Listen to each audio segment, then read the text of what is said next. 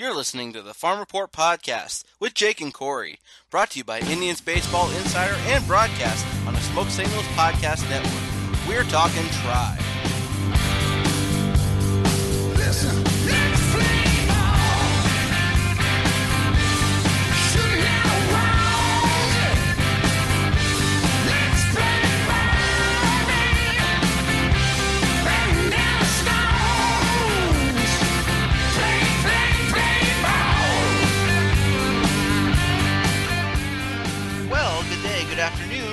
Good evening. Wherever and whenever you happen to be tuning in, we are glad to have you aboard. I'm Jake Dungnan, senior contributor for Indians Baseball Insider, welcoming you to this week's edition of the Farm Report Podcast. Day late this week, uh, and we apologize for that, but uh, we got all the latest uh, prospect news and notes to discuss as always this week, and uh, no shortage of topics to discuss, especially now that Mahoning Valley season is underway. And uh, of course, our man on the ground there in uh, Mahoning Valley t- with everything Scrappers is uh, Corey Chris and my co-host. Uh, Corey, how's it going this week? It's going good. Scrappers off to a nice start, three and one tonight, starting off in West Virginia. Actually, they'll be down in Morgantown. So a nice start for them so far. We got to see some of the top prospects show their stuff already. I, I know we'll talk about George Valera and Ethan Hankins in a little bit here, but good crowd on hand at Eastwood Field for the first two, and uh, should be a nice season of baseball here in the Mahoning Valley. Back-to-back division champions, and I think this team is talented enough to at least get to a third one.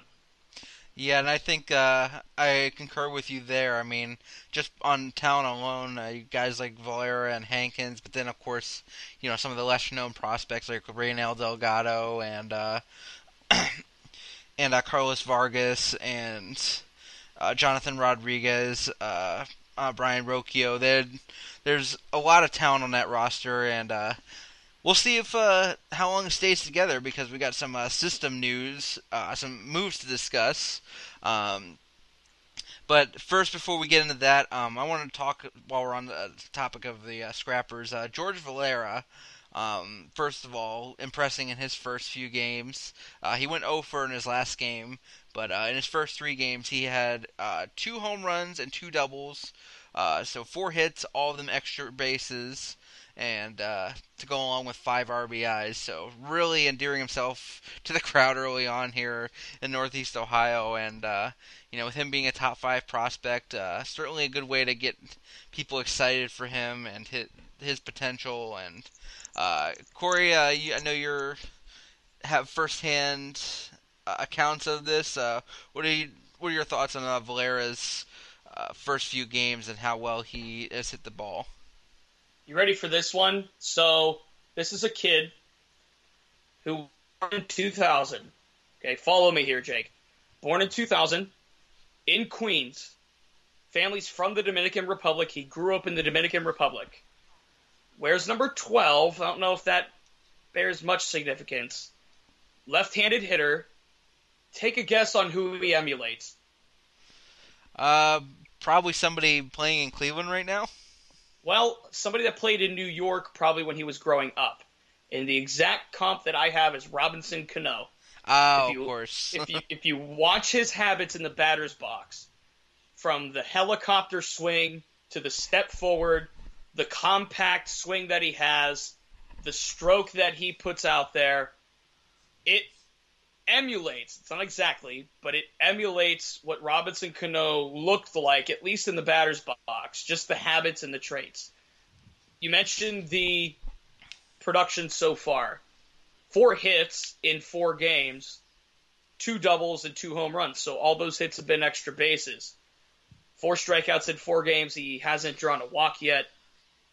Doesn't concern me too much, but has played center field and right field, and I would anticipate he's going to log some time in left field later this year. But primarily a center fielder has the speed to do so, and I'll tell you what, from the scouting reports that I've read and the high ranking and the prospect lore that he gets, I know it's a minuscule sample size, but you can kind of tell why he's getting a lot of hype just by how he carries himself. He ranges well out in center field.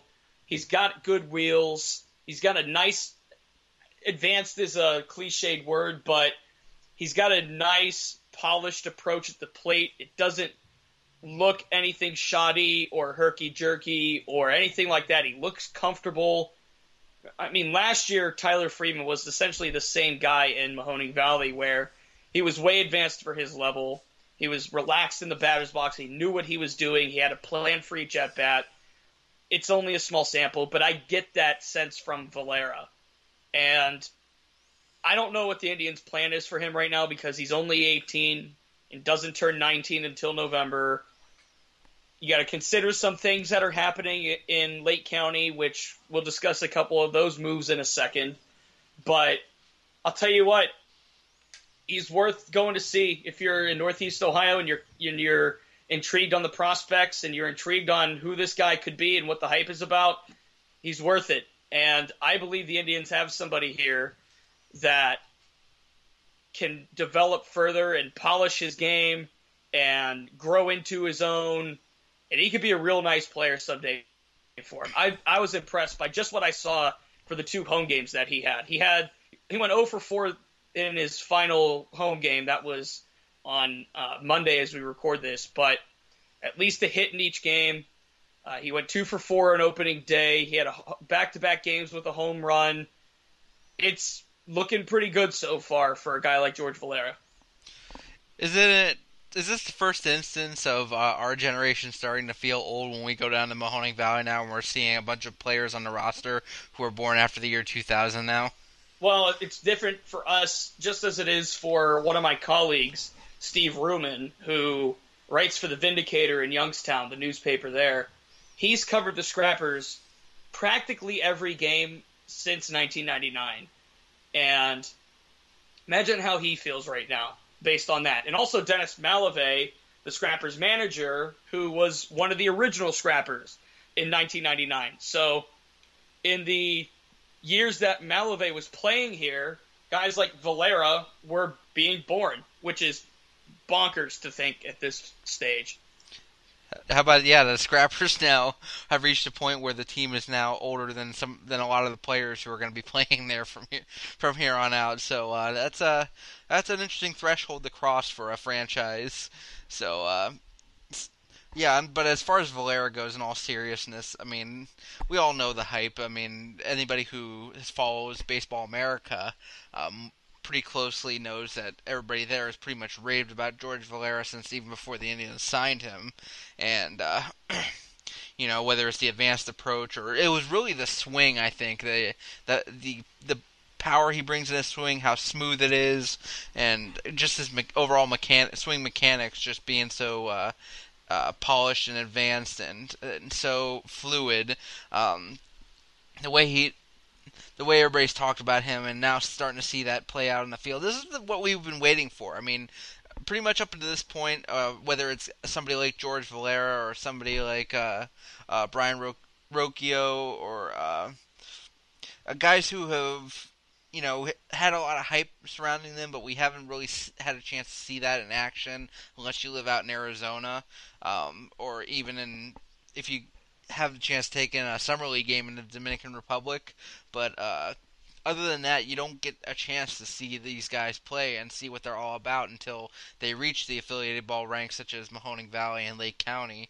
Um, and now seeing a guy like Valera, who by all accounts is a top three, top five prospect and across the board. Um, I think it's exciting to be able to get out there and finally see that in person. And uh, those first three games are certainly a uh, a good indication. It, I'm not saying that he's gonna bat uh, like he's gonna hit like that all year, but uh, you know it's definitely something nice to get excited about and uh, start to think about the next generation of great prospects start to come up through the system because.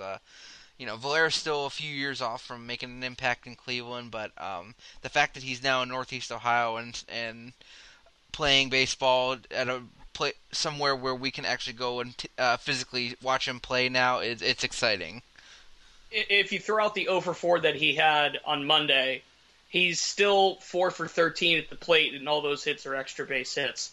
I mean, just like I said, for as young as he is, just a polished, advanced approach at the plate. It's like he's not tight. You know what I mean? When sometimes you see some of these younger hitters get to the plate and they're real tight at the plate and they try their best to protect and protect and protect. Well, Valera, I think, is more of a free swinger, which sometimes helps and sometimes hurts. Not that he's, you know, a total swing and miss or like a Javi Baez kind of bat, but his selectiveness is pretty, how do I put this, accurate. He knows when to take pitches, he knows when to swing at pitches. He has a good idea of what his counterpart is going to throw at him. I mean, he reads in the scouting reports. He's a very cerebral player.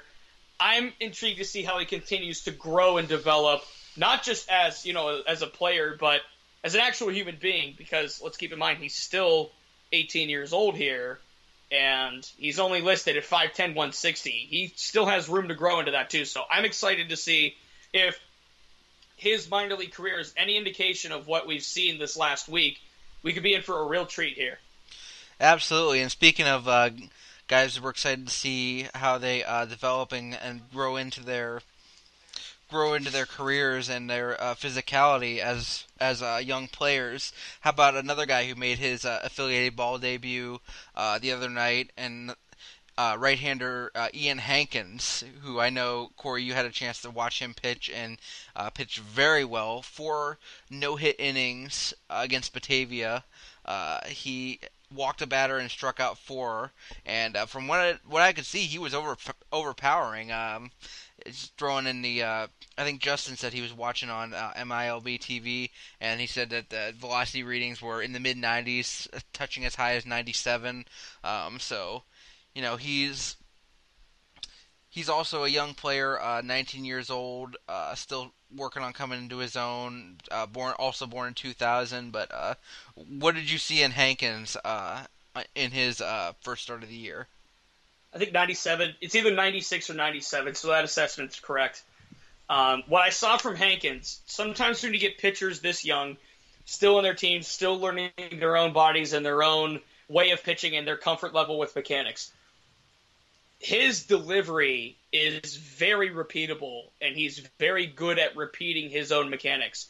The muscle memory is just there for him, and you can tell because he was dropping fastballs in the mid 90s, round about you know 93 to 96, anywhere in between there, on average.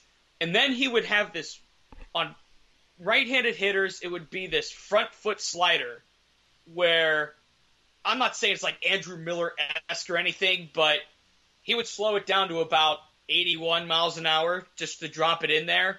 And on right-handed hitters, it's right on that foot on the inside part of the plate and on left-handed hitters, it comes in on the outside part of the plate, and it's hard to see because it's so far out there.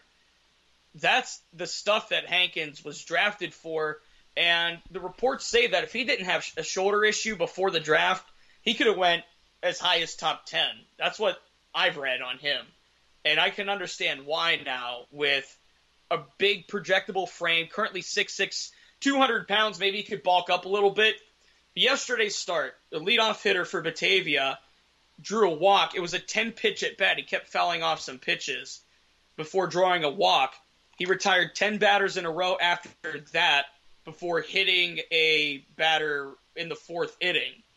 And then he came back and struck the next two guys out before he was pulled. So the command was there yesterday. I believe the pitch count was 64 uh, with a pretty high strike percentage. I have to double check the exact number on that, but I was impressed with what I saw from him. Batavia's lineup has some interesting players in there, including I think he was a third round pick. He was a very high round pick of them, and Peyton Burdick out of Wright State, who was actually that hit by pitch victim against him. So I think Hankins, if he grows a little more and beefs, beefs up a little bit, and gets healthy, maintains health, because let's let's put it this way: last year in the Arizona League, he had two starts, but only threw three innings.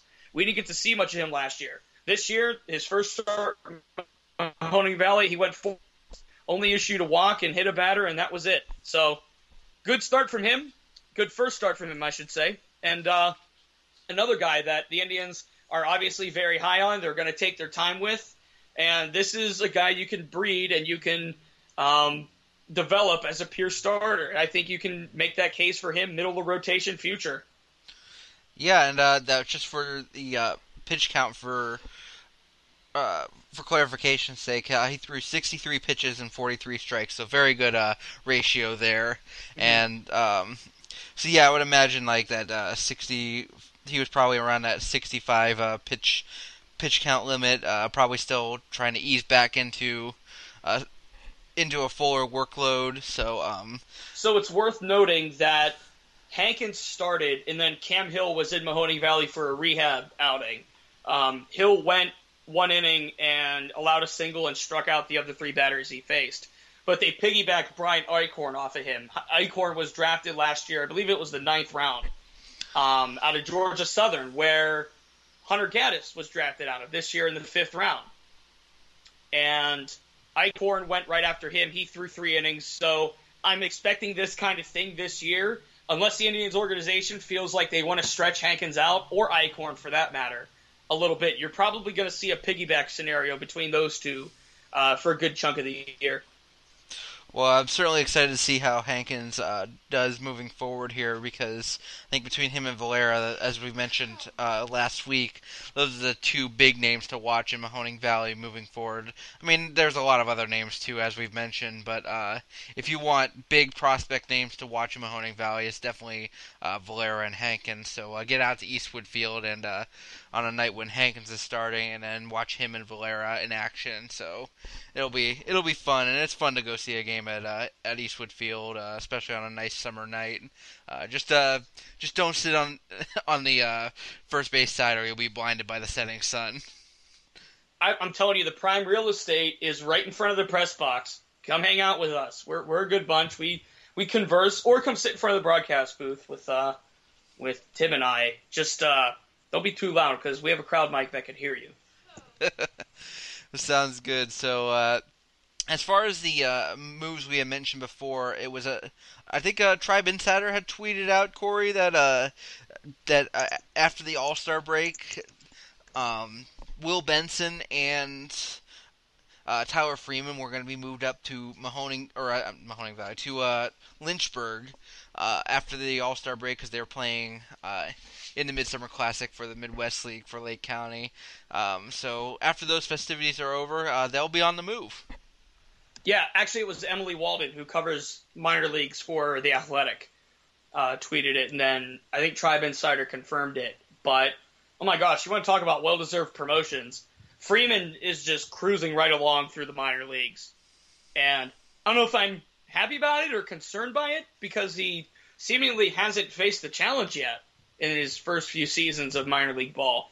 Will Benson, the turnaround that he's had has been just outstanding with just the home, the home run power in itself, but being more of a contact hitter, utilizing his speed, finding ways to create runs rather than just hitting a home run or smacking a double. And then it was kind of funny because earlier this afternoon I saw that tweet and it was coincidental because the Scrappers lineup was already posted and George Valera and Brayan Rocchio were left out of it. So immediately the speculation began that it was those two going up, but um, I got I had it confirmed that they were still there. No official word that they were being moved up. So they played the first four games for Mahoning Valley, just a routine off day for them. But congratulations, Tyler Freeman, Will Benson, both definitely in different ways well deserved. Yeah, now Will Benson seeing him moved up to uh, Lynchburg uh, before the halfway point in the season. I mean, it will be the halfway point in the season once the All Star break hits. But uh, you know, there was concerns after last year that he might have to spend another full year in, in Lake County to try to turn things around. But you know, after hitting 18 home runs and driving in 55 over his first 62 games, he's batting 272 with a 371 on base, a 604 slugging percentage, really just doing well across the board, drawing some walks, stealing a lot of bases. How about 18 stolen bases in 20 attempts for him so far? Really utilizing uh, some of that athleticism. I don't know if he has a ton of raw speed, but he's definitely very athletic. So uh, probably using that uh, that athletic uh, frame and uh, a long stride to his advantage there. So um, great to see him really improving all, across the board. uh, as far as doing everything well besides hitting home runs and also hitting more home runs. I mean, he's only four behind the pace of where he was last year uh, total. Uh, 22 home runs last year. He's already got 18, showing off the raw power, but also doing everything else pretty well right now too. So well deserved for him. And then Tyler Freeman, of course, uh, 292 average, 806 OPS, and 861 games for Lake County. You know, not hitting at the torrid pace that he did in uh, Mahoning Valley last year, but the fact that he's drawing like 18 walks versus 28 strikeouts, has a 382 on base, and he's stolen 11 bases, uh, and he's really just kind of evening things out across the board as far as his offensive output is concerned. Um, definitely well deserved uh, as well because of how well he has uh, played in every facet uh, of hitting and um, I'm interested to see how these two adjust to uh, down the stretch to Carolina, the Carolina League, which, as we've know, as we know and have discussed uh, multiple times, it's you know Double A is the big adjustment level, but I would say like or the Carolina League is a big adjustment level too, uh, just because of how small it is and how little wiggle room or room for error you have because you know you see the same teams and players and pitchers and multiple times more often than you do in other leagues and uh, they're going to make adjustments more quickly than uh, they would in most other leagues. So that's going to be interesting to see how they those guys perform down the stretch. But yeah i concur very well deserved on uh, both their parts. Absolutely. I can't wait to see what Tyler Freeman does in Lynchburg, just because, like I said, I'm not sure if he's actually been challenged yet his minor league career. Breezed through the New York Penn League last year, got better. I know batting average and all that might be a little down, but got better in terms of patience, in terms of walk rate, in terms of a lot of things that he needed to polish off this year. So this move should be good for both of them. But remember a couple of years ago when Triston McKenzie was just breezing through the system and we wondered where the challenge would be for him and we wondered where the numbers would start declining. I know McKenzie's been injured and there's been some concerns with him there, but health is always something that you can't predict, you know, the lack of, you know, rather bad health. You know, you can't predict that kind of thing, but a healthy Tyler Freeman hasn't been challenged yet. I wonder where that starts to happen for him. Yeah, and that'll be definitely interesting to see. And I was just thinking, how about this for a hypothetical uh, top of the order for uh, Lynchburg after the All Star break? Um, Tyler Freeman batting leadoff, um, Oscar Gonzalez batting second, uh, Nolan Jones batting third, and Will Benson batting cleanup. Good grief. I might move to Virginia. Might have to go see them play quite often. I don't know if that's exactly how uh, they Jim Pankovits would draw it up, but uh, man, if, if so, that's uh, quite a potent top of the order right there. And then Well, you hey, throw in you throw in yeah, guys like Pankovits Stephen had, Kwan uh, too. Yeah, Pankovits had uh, Freeman and Mahoning Valley last year, so some familiarity there always helps. Absolutely. So, uh, what do you say we stick with Lynchburg for now and uh, talk about somebody else who made their season debut a little bit late? They had. I don't, I don't know exactly what the issue was, if it was injury or whatever. I don't think it was ever really disclosed. But, um, you know, he was on the seven day injured list for uh, most of the, the first portion of the season until a few days ago when he was finally activated. Uh, I'm talking about a guy who I have been hyping since uh, last season, uh, left-hander Kirk McCarty, who uh, made his season debut this week in uh, High Lynchburg. He pitched three innings in his start and uh, didn't allow a run or a walk. He allowed a couple of hits, struck out four. And, uh, you know, we talked about last year how good he was down the stretch uh, for Lake County and Lynchburg. You know, the overall numbers don't look too impressive 5 and 11 and a 406 ERA, but, you know, going over uh, his uh, splits from last year down the stretch, I mean, he after getting promoted to Lynchburg, he was one and two with a 3.19 ERA and five starts. And then uh, in the second half in Lake County last year, after the All Star break, you know he struggled in the first half a lot with command. Uh, one and five, five ninety eight ERA. He was walking uh, a lot of batters, getting up a lot of hits. Uh, and then after the All Star break, he was three and four with a 2.13 ERA and nine starts before beginning promoted uh, to Lynchburg, and now he's back with the Hillcats, and hopefully he's able to uh, get his season on track despite missing a lot of the first half, and uh, hopefully he can uh, still get some good development out of this season and potentially put himself back on track to uh, get potentially up to uh, Double A by uh, 2020, and then maybe even putting himself in the mix for uh, the big league uh, depth chart uh, either in late 2020 or 2021.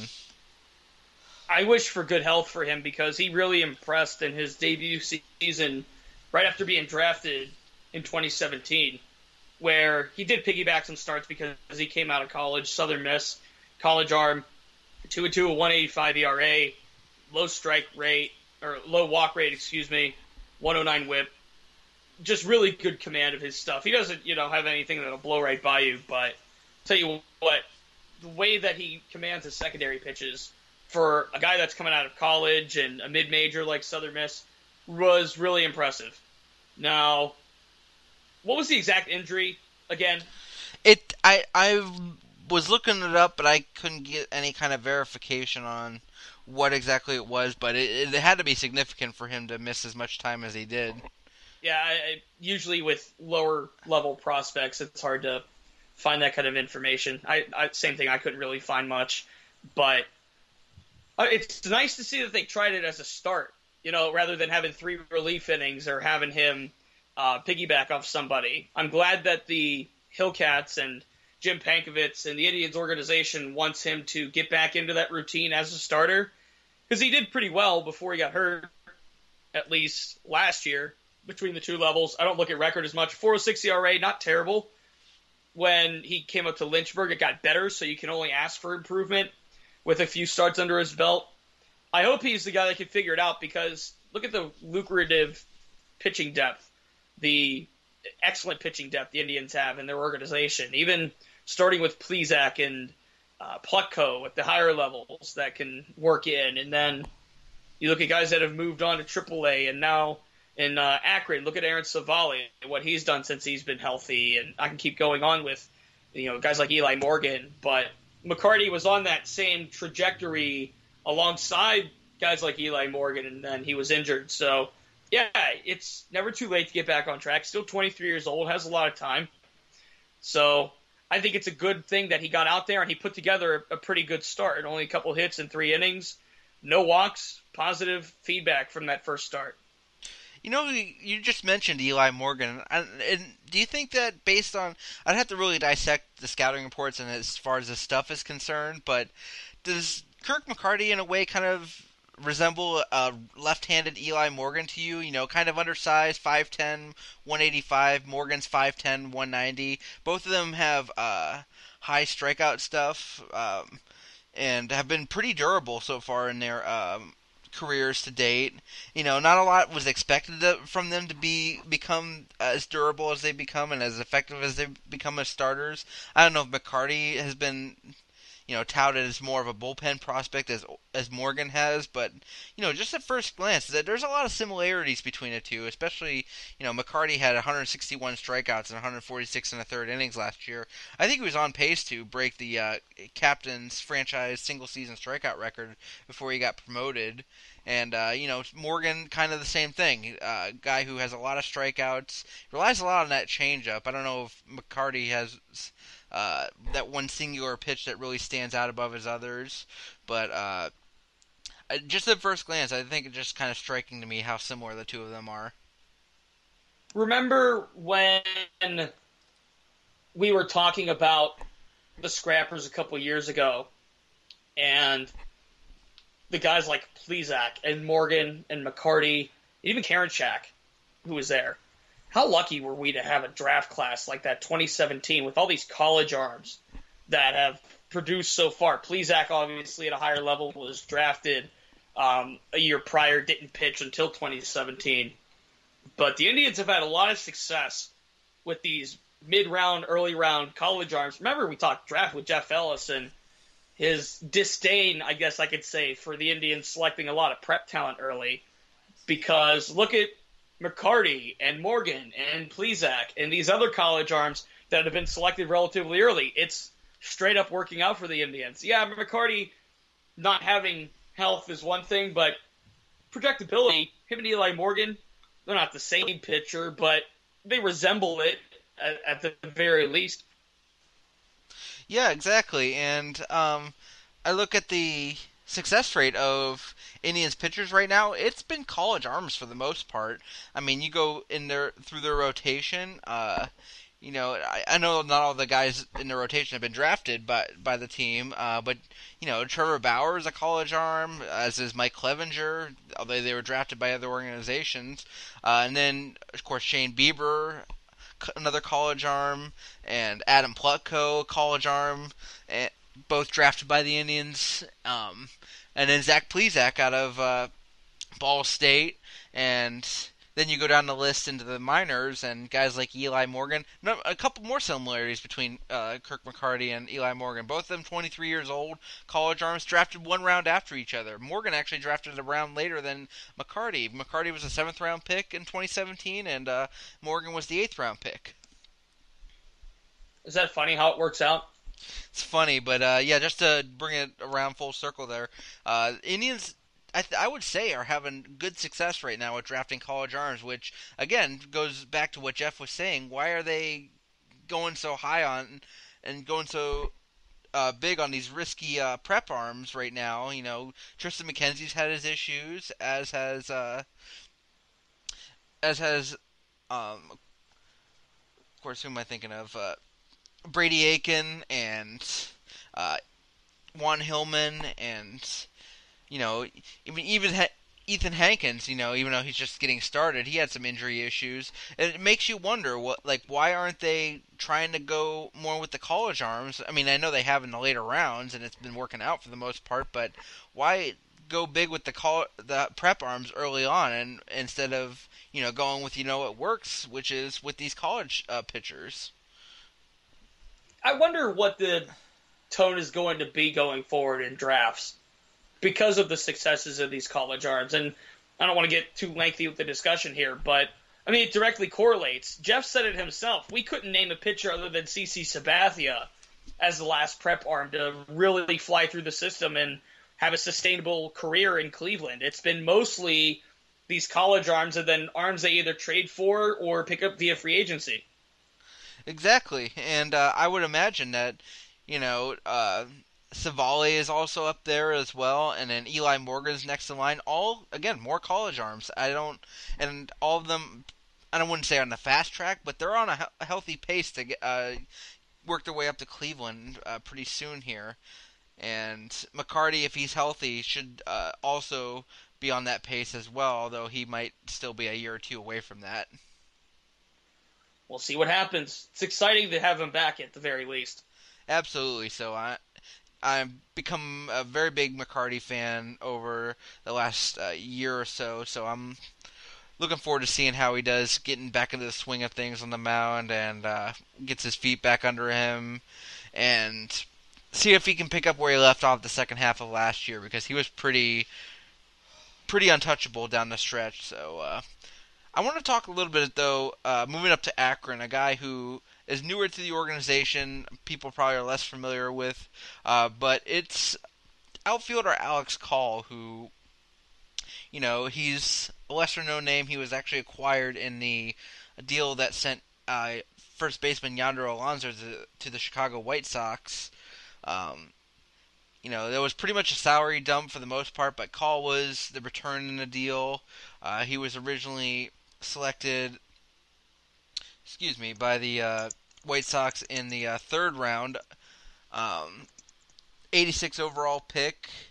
Um, let's see, out of Ball State, uh, where he's a pretty good college player. I mean, he had a uh, 351 career average there, a 955 OPS.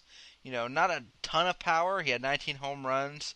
Had a lot of doubles, 49 doubles, 8 triples, uh, 31 stolen bases, and drove in 110 runs, scored 152. You know, so he was kind of your typical top of the lineup, uses his speed kind of guy, racks up a lot of doubles and triples, hits an occasional home run here and there. Um, and so far this year in Akron, he's since joining the team, he's batted 277 with a 370 on base in uh, 14 games, 447 slugging percentage, and an 817 OPS. You know, not a great sample size, but you know, a homer, uh, three doubles, a triple, a couple RBIs. He's stolen a base. He has seven walks versus 12 strikeouts, and he's uh, scored seven runs already. So uh, I'm interested to see how this guy turns out because you know he's not a top pro- prospect. I mean, Fangraphs has him ranked a little high. He, they have him as their 24th uh, Indians prospect, and think he could possibly turn into something. I mean, so far this year he's got 142 weighted runs created plus and a 372 weighted on base average. So uh, I'm interested to see how uh, Call continues to perform this year and if he works his way into the prospect ranks. I think uh, in the IBI prospect rankings this year he was one of our uh, cutting room floor uh, prospects, somebody who had just missed the cut of our top 50. So, uh, what's your uh, read on Alex Call? I'll tell you what, if he's getting playing time in an outfield consisting of Mitch Longo, Connor Marabell, and Ka'ai Tom, must be definitely not only worth a look at, but also someone that is making an impression on Rouglas Odor and the staff at Akron. You know, we're going to talk about Ka'ai Tom briefly here in a minute, but think of where Longo was at the beginning of the year. We expected him to have a big year. We expected Ka'ai Tom to have a big, healthy year. We expected Carter Marabell to kind of pick up where he left off last year. And then Daniel Johnson was in Akron for a little bit, so of course he worked his way up. But think of how blessed Akron's been with the outfield this year. Alex Call adds a different kind of dynamic to that lineup. He's not a speed killer by any means. He's only stolen one base in uh, 14 games. But I think of him in terms of somebody that can really set the table for you. 277 average, but a 370 on base. He's drawn almost as many walks as he has struck out. Seven walks, 12 strikeouts. Doesn't swing and miss a lot. You mentioned the um, batted ball numbers there. And I think that if you're looking for somebody to kind of develop and still 24 years old in double A in a good spot, actually was a teammate of Zach Plesac's at Ball State uh, back in college, a former third round pick. Obviously thought high of as one of those you know, outfielders that can play good defense. He's listed as a right fielder. I haven't seen exactly where they've uh, played him, you know, as far as positions concerned. Um, but I think he's an interesting player. Worth noting that he's had more at bats with the bases empty than anything else. He's hitting 280 when nobody's on base, and he's hitting 556 when he's leading off. He's five for nine. So if they try him at the top of the lineup as that table setter, he's done well so far. And you know what? I, I think he's an intriguing player. I, I don't think he's gonna, you know, take the take the league by storm or anything. And actually, he's been hitting uh, towards the middle of the lineup, third and fifth in some cases, and he's a 300 hitter when he bats fifth. So let that sink where it is. And I think he's an intriguing player that the Indians could, like I said, kind of sit on and develop a little bit. I wouldn't expect anything huge from him, but if the White Sox picked him that early and we know how good of a farm system they have and how well they've developed some prospects as of late, like an Eloy Jimenez, even a Lucas Giolito uh, on that level, Michael Kopech to mention. This could be an interesting find that the Indians have, and now that he's actually back in action, he's done pretty well so far. Yeah, and I think that um, for what he was acquired for, which you know was like I said, uh, basically a salary dump and getting rid of Yonder Alonso off the roster. Uh, the fact that the Indians got somebody who, again, might not be a top prospect and might not even be a starting caliber outfielder at the major league level. I think that the fact that they got something intriguing for him, somebody that they can probably develop and maybe even make into a fourth outfielder uh, type, um, I think that's a that's a good find by them, and uh, they should be commended for that. And to, uh, I think that I think it was also Jeff Ellis who talked about how good the Indians are at recognizing talent in other organizations. Um, maybe this is another case of that. Uh, again, I'm not saying that Alex Call is going to come up become an all-star, but I think it's somebody worth keeping an eye on and uh, somebody worth noting as he works his way up into the upper levels of the farm system now. and he's got good competition around him. Mentioning those outfielders in Akron, he's got good players to, around him that can push him to be better. And then up in Columbus, should he get to that point, you know, look at guys like Daniel Johnson and Trayce Thompson, and who's been performing out there like Brandon Barnes. So he adds to that pretty interesting crop of the higher levels in the Indians outfield. All right, so uh, we'll definitely be monitoring Alex Call and see how he continues to perform as the season goes on. And uh, speaking of uh, Akron outfielders, you mentioned Ka'ai Tom. Is this guy due for a promotion? Because you know he seems like now that he's really finally turned things around in Akron, he's long overdue to get some uh, time in Columbus. You know, this is his uh, second full season in Akron. Uh, he had uh, 12 homers, 64 RBIs while batting 245 last year in 121 games. So far, he's at 64 games, played in 64 games in Akron. Uh, this year, he's already one home run behind the pace from last year at 11. He's got 32 RBIs, 10 doubles, 3 triples, uh, 34 walks versus 59 strikeouts, so not a bad ratio there. Um, not stealing a ton of bases this year, but probably more focused on hitting for power. He's probably hitting in the middle of the lineup more, so that's why that's probably why he's not stealing as much when he gets on base. But a th- uh, 285 average, a 387 on base, and a 500 slugging percentage, adding up to an 887 OPS. I mean, just night and day difference as far as uh, his numbers from last year compared to this year.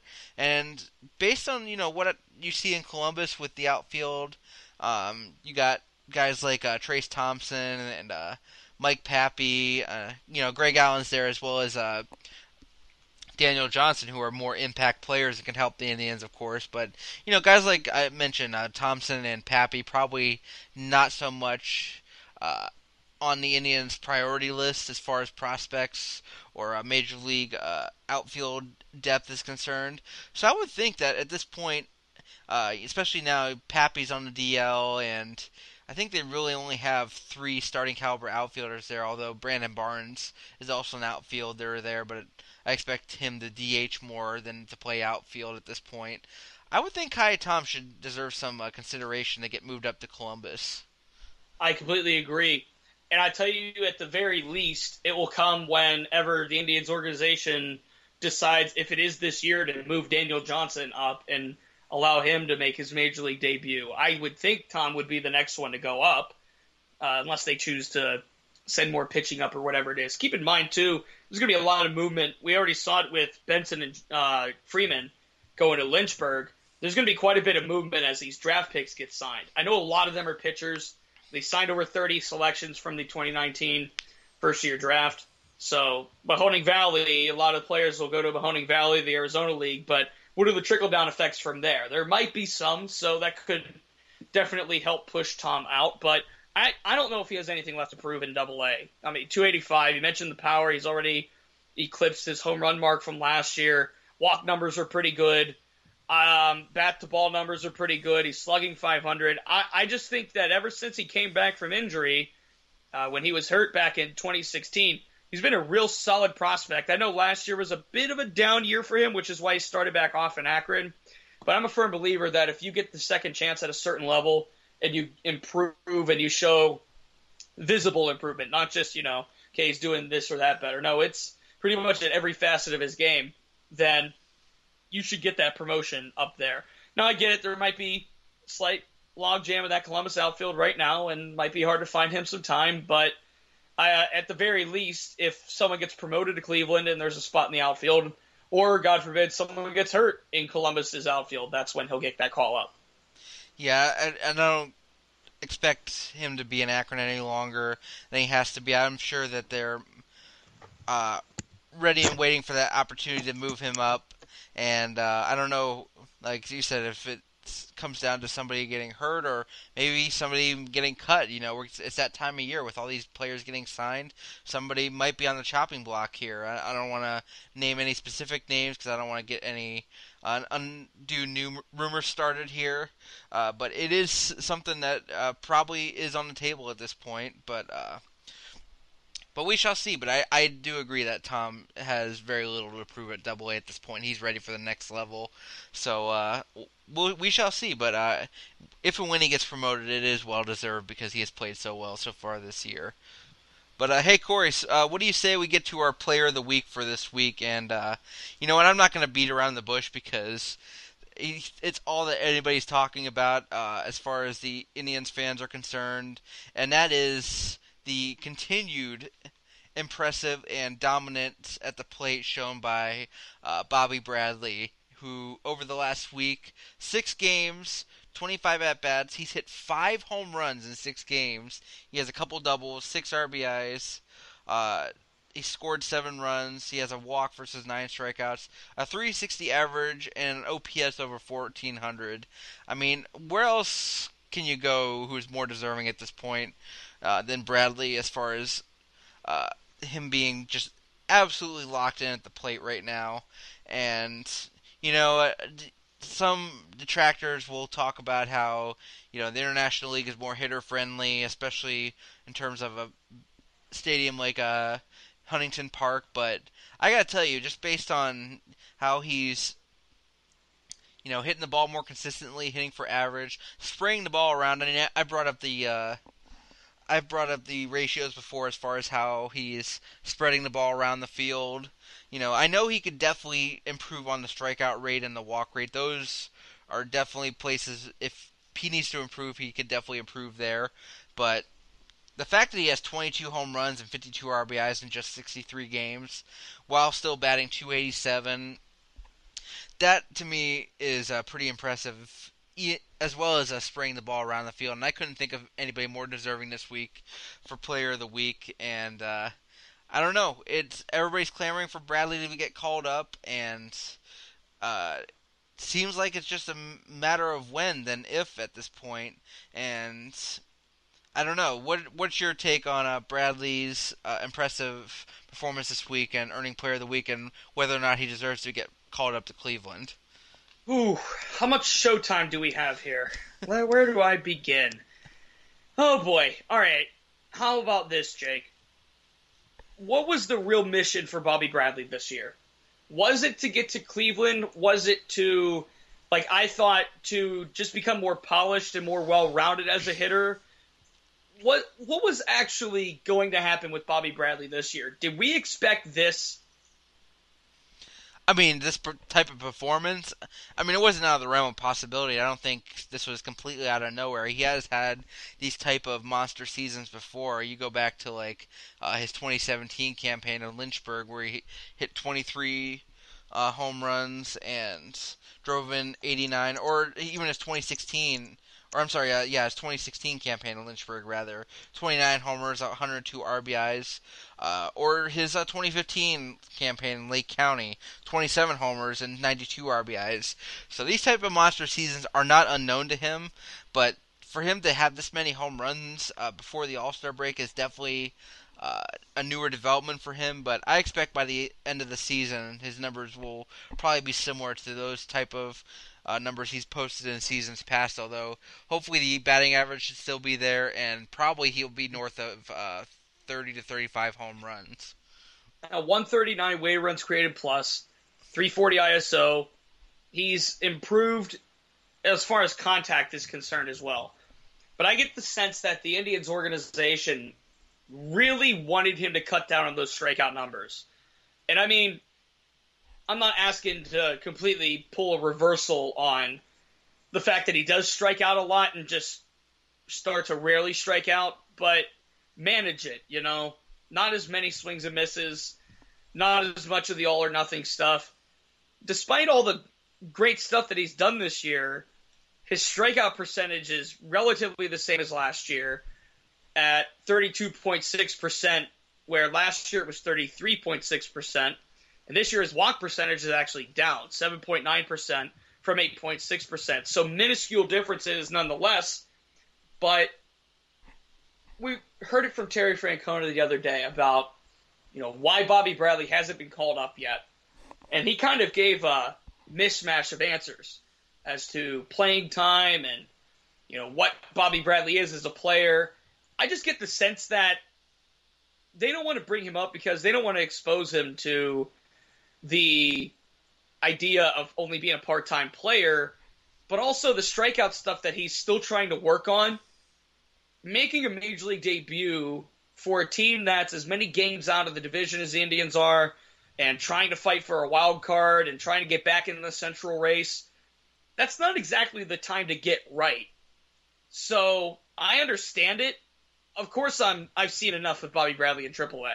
Believe me, if he's hitting on a- pace of whatever it is, 40 home runs, he might as well do it in Cleveland. But you have to think that the learning curve is going to be somewhat of a factor for that as well. What is he actually curtailed to at the major league level? I I don't know. I really don't know realistically why the Indians are keeping him in AAA, and I don't know necessarily if he's other than batting average coming up. He seems to be pulling the ball a little bit less and going all fields. The strikeout stuff's still there. I just think that major league hitters would try to go after that, and I don't know how it would improve in that way. But I don't know. I'm on the fence about it because I get it. I get it. He should be in Cleveland based on production, but also you have a future to think about. The reality is, and Paul Dolan said it himself the beginning of the year before it started. The Indians are broke. Enjoy your players now that they got while they're there because you got to rebuild and retool once the contracts of Francisco Lindor and who- whoever the hell else they want to push that way and push that route will expire. So I'm torn on the entire thing quite seriously. I mean, yeah, I, I don't know if I'm torn. I'm still firmly in the call up Bobby Bradley camp, but I'm in the call up all the prospects camp. You know, call up Bradley, call up uh, Daniel Johnson, call up uh, uh, James. Car- I mean James Karinchak when he's healthy, Nick Sandlin, whoever you want to call up. Just bring them all up here because the Indians. I know they're still in the playoff race, but um, if your mission is to retool and get younger and try to uh, get yourself into a competitive position again with some of these younger players, why not just do it right now when you're in the position of, you know, we're trying to compete, but you know, there's a good chance that we're probably going to fall off the pace and uh, not really make much out of this year. So just uh, call them all up and see what they can do in a, you know, a, a playoff competitive, a playoff contending atmosphere, but without all the uh, consistent pressure. I mean, not that there isn't pressure on you know making trying to make the playoffs no matter what situation you're in, but I would say that the pressure is a little bit lower this year as far as trying to make the World Series as it was the last couple years, just based on you know the recency bias with the 2016 World Series. The the the, the pressure was on for them to try to get that back to that uh, position and try to finish a job that they couldn't complete that year. So uh, you know the versus this year where we know you know the party's kind of coming to an end here. Some of these players are going to be leaving uh, sooner than later to, for free agency or trades, what have you. So uh, um, that's the point where I think you have to, you know, still try to compete, but try to do it with uh, some younger players. Get them into that atmosphere and see how they do, and while still uh, seeing what these guys can do and how they can contribute to the future. Well, trust me, I get it. It's a headache, and imagine how you know Padres fans would feel if they kept Fernando Tatis Jr. in AAA. Similar thing here. Indians fans are driven to their wits' end because the organization won't call up the guy that's eviscerating the league that he's in right now. And you have a guy like Jake Bauers who, yeah, he hit for a cycle. So what? He had a good game. He had a great game actually, but that was one game, and then I think he came back the next night went over. So you have a guy like that who's struggling. I know Santana at first base, and you'd want Bobby Bradley to pay, play there daily, but you gotta you gotta make a move somehow, some way. I'm not saying they should keep him AAA all year, but I get why they haven't called him up yet, if that makes sense. I'm just trying to come to grips with the fact that the Indians are doing this again, where you saw Lindor, Zimmer, you saw this year Mercado, where the Indians took these high end prospects that were definitely major league ready and sat on them. And I get the whole starting the clock and arbitration, blah, blah, blah, all this crap.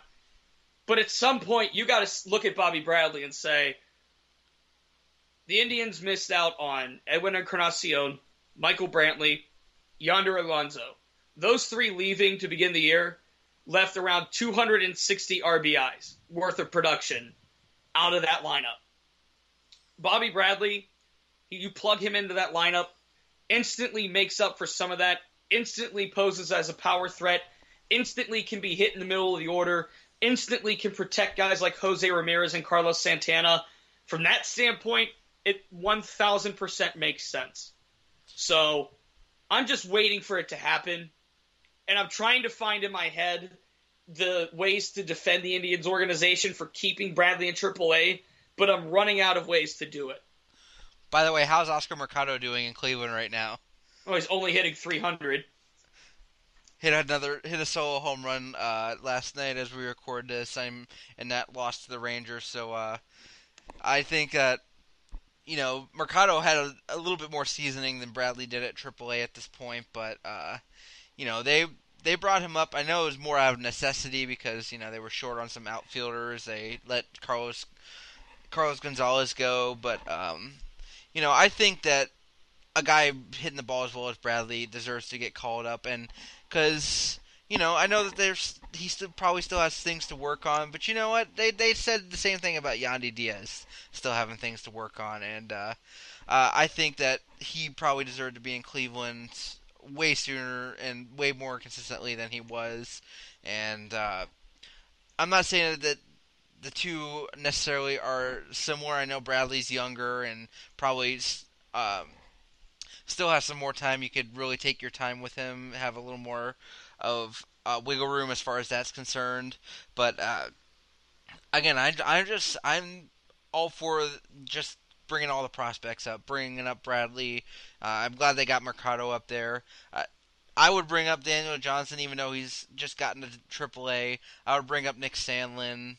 Uh, as soon as James Karinchak's healthy and has his uh, legs under him again on the mound, I would bring him up. Just just do it all and get as young as you can. See about unloading some pieces at the deadline. Get even younger. Get some more prospects, some more major league ready talent for a guy like Trevor Bauer or even Brad Hand. Because I think I would like to see this team try to rebuild and retool at a faster pace. And this is the way you do it. If you want to be uh, in contention uh, sooner than you know three to five years down the line, this is how you do it. This is how the Tampa Bay Rays did it um, to get back in contention and be relevant again. Um, you know they retooled, they got their young kids up there, they played them, and see what saw what they were all about and uh, reevaluated as they went along, and now they're in contention for an Eastern Division uh, title. So I think the Indians could do that if they if they do it and they're able to find out how good some of these kids are. I'd say if all goes well, they could be back in contention uh, as soon as uh, as soon as uh, 2021, if not sooner. Bobby Bradley's our player of the week, Jake. Absolutely. So, uh, very well deserving as far as that's concerned, and hopefully it continues because I think that he deserves to be called up. I didn't mean to go droning on there, but it's just it's it's something I think the Indians really need to do and address and uh, continue to do. That. I'm glad they've done it so far, and I hope they continue to do it and get younger. But uh, last week's picks, just a quick review. I had Wilson Garcia, who uh, really cooled off at the plate. He did have a home run and a double, two RBIs, but batted only 200 with a 638 OPS. And then uh, Aaron Civale uh, for you, Corey. Uh, two games. He had uh, he had uh, four innings pitched, four hits, two runs. Uh, he had six strikeouts, a 4.50 ERA, uh, and a one and a one whip. So I think I gotta hand it to you on that one because Garcia just did not play well this week. So uh, congrats to you on that, and uh, go ahead and uh, make your pick for next week. Ooh, all right. How about Civale, by the way, out of the bullpen? Very impressive. Yeah, very impressive indeed. I mean, I know that he gave up a couple runs, but six strikeouts. That's uh, without walking a batter. That's, that is pretty nice to see. I think so too. Um, I want to go with a, a scrapper just to be canon here. I don't want to punt and say Valera. I don't want to punt and say Rocchio or Ray Delgado, but I might do that anyway. Delgado's start to his season has been kind of on the slower side, three hits and 14 at bats, but he did have an 0 for 3 yesterday. Um, was part of that power surge that the Scrappers had on Sunday against Batavia, where they hit four home runs as a team. He went two for four in that game and scored two runs. Delgado is a really solid middle infielder. He and Rocchio, oh my gosh, up the middle, smooth. Both of them are smooth. Uh, so give me Delgado this week. All right, sounds good. Um, I'm definitely a Delgado fan after watching his uh, performance in uh, Arizona League last year. So, uh, yeah, I definitely like that pick, and uh, anything can happen with the Mahoning Valley Scrappers season. It's always fun. I think that that you see a lot more streaks with uh, the New York Penn League.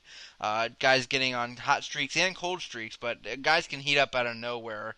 Uh, is something I found when it comes to the low A ball. Oh, without a question, and, and it happened pretty much every season where one hitter or two hitters just took the league by storm right away. I remember, I think it was 2015 when he was still in the Indians organization. Anthony Santander tore up like the first two weeks of the year, and then got promoted to Lake County very promptly. And you look at Nolan Jones a few years back, and Andrew Calica a few years back, and Tyler Freeman last year. There's always that one hitter that finds that hot streak and just kind of dominates the entire league. All right, so uh, Delgado for you this week. I'm going to go with uh, up to Akron and looking at a guy who is really starting to put things together this season after missing some time due to the injury. And it's somebody we haven't really talked about this year after uh, talking about him all pretty much all of last year and what he was, was doing. And that's Ernie Clement, who uh, right now is riding on an 11 game hit streak. He's batting uh, 333 over his last 10 games and uh, he doesn't have any. He doesn't have a lot of extra base hits. Uh, by my count, he has uh, four doubles in that span, no home runs or triples, and uh, he's only got the one RBI and one run scored. But uh, he's stringing hits together, um, getting on base, and I think that you know him being a table setter at the top of uh, Rouglas Odor's lineup is starting to come together for him, and hopefully he can get back and rediscover that uh, classic Ernie Clement form that we have seen over the last year or two, and uh, hopefully the injury is now behind him and he can really start to focus on uh, zeroing in on that approach to the plate. And I th- think that uh, the 11 game hit streak is starting to uh, help him get back into that groove. So uh, I'm going to go with him this week because I know that once he gets going, it's pretty hard to slow him down. It's been a while since we've had our Ernie Clement talk or Ernie Clement segment on the podcast here. Absolutely. So uh, I'm hoping that uh, that will become more of a regularity as the uh, season goes on and we get into the dog days of summer here. But uh, well, Corey, it's uh, been another great show. We covered a lot, and uh, hope we didn't rant too much about Bobby Bradley because I know we were just trying to get to him on Player of the Week segment, but it's pretty easy to get pretty deep down that rabbit hole there once the subject is bro- is broached. Well, everybody in Twitter seems to want to fight over it, so why not us? Yeah, why not at this point? So, uh, uh, final thoughts, Corey. Uh, what do you got? Ooh, final thoughts. I always talk about it, but now that the Scrappers are underway, it's so cheap to go to Eastwood Field and see a game. Just, you know, dollar, you know, they have Buck Night on Thursdays. They have pretty cool donation uh, incentives on Mondays where if you bring canned goods or, you know, children's items in, certain children's items, you get a free ticket. There's so many ways to go see baseball at a cost effective rate, even with Lake County and even to a degree Akron. But we talk about the players on here in Mahoning Valley that are slowly starting to develop and slowly starting to find their identities. You know, if an Ethan Hankins is pitching or a Carlos Torres is pitching, or you see Delgado or Rocchio and Valera in the lineup for a cheap weight, cheap rate, and food's fairly priced and all that, worth your while coming over to Eastwood Field to check those players out. Yeah, definitely. Uh, I, I would hope to get to at least one game this year. It's been tough for me getting to games just because of uh, the new job and wedding planning and all that stuff. So my uh, dance card has been pretty full so far this summer. But uh, you know, as far as my final thought is concerned, uh, I think I want to give a shout out to a guy who, you know, has been up and down as far as the prospect rankings go. But I think is somebody who could be really solid for the uh, the Indians down the line if it's uh, somebody they opt to use at the major league level, and that is uh, uh, Argenis Angulo, who is now eight appearances into his AAA career for Columbus, and he's so far allowed just one run over uh, nine and two thirds innings, six hits, uh, th- uh, three runs, that one earned run. Um, he's allowed a home run, hit a batter, allowed four walks, but he struck out nine. So far this year, he's uh, two and two with a 197 ERA. He's got uh, in 25 appearances between Akron and Columbus.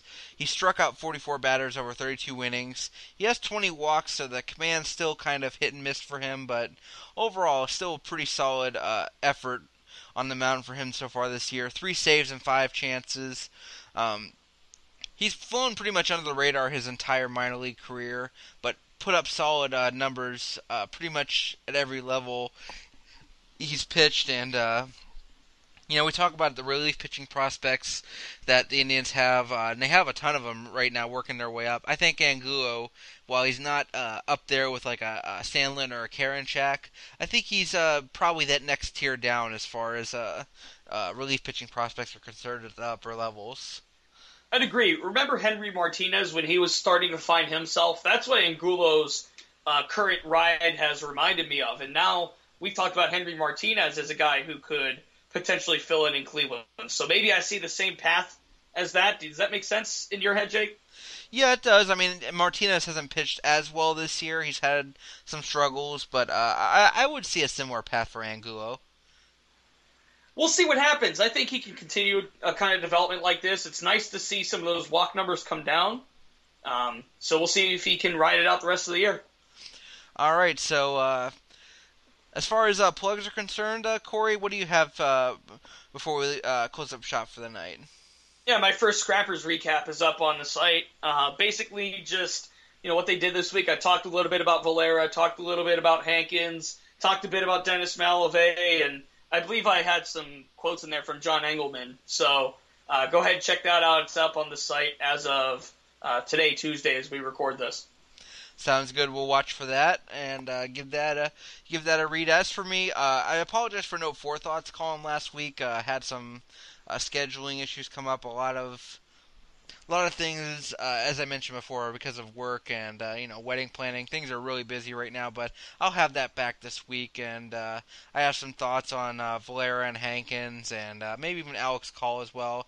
Uh, I'm gonna try to avoid talking about Bobby Bradley because I've spent a lot of time in that forum talking about Bradley and making his case for the call up in Cleveland. We already know what everybody's thoughts are, and as we both have shared on this podcast. So I'll try to make it a Bobby Bradley free edition of the Four Thoughts column. So watch for that.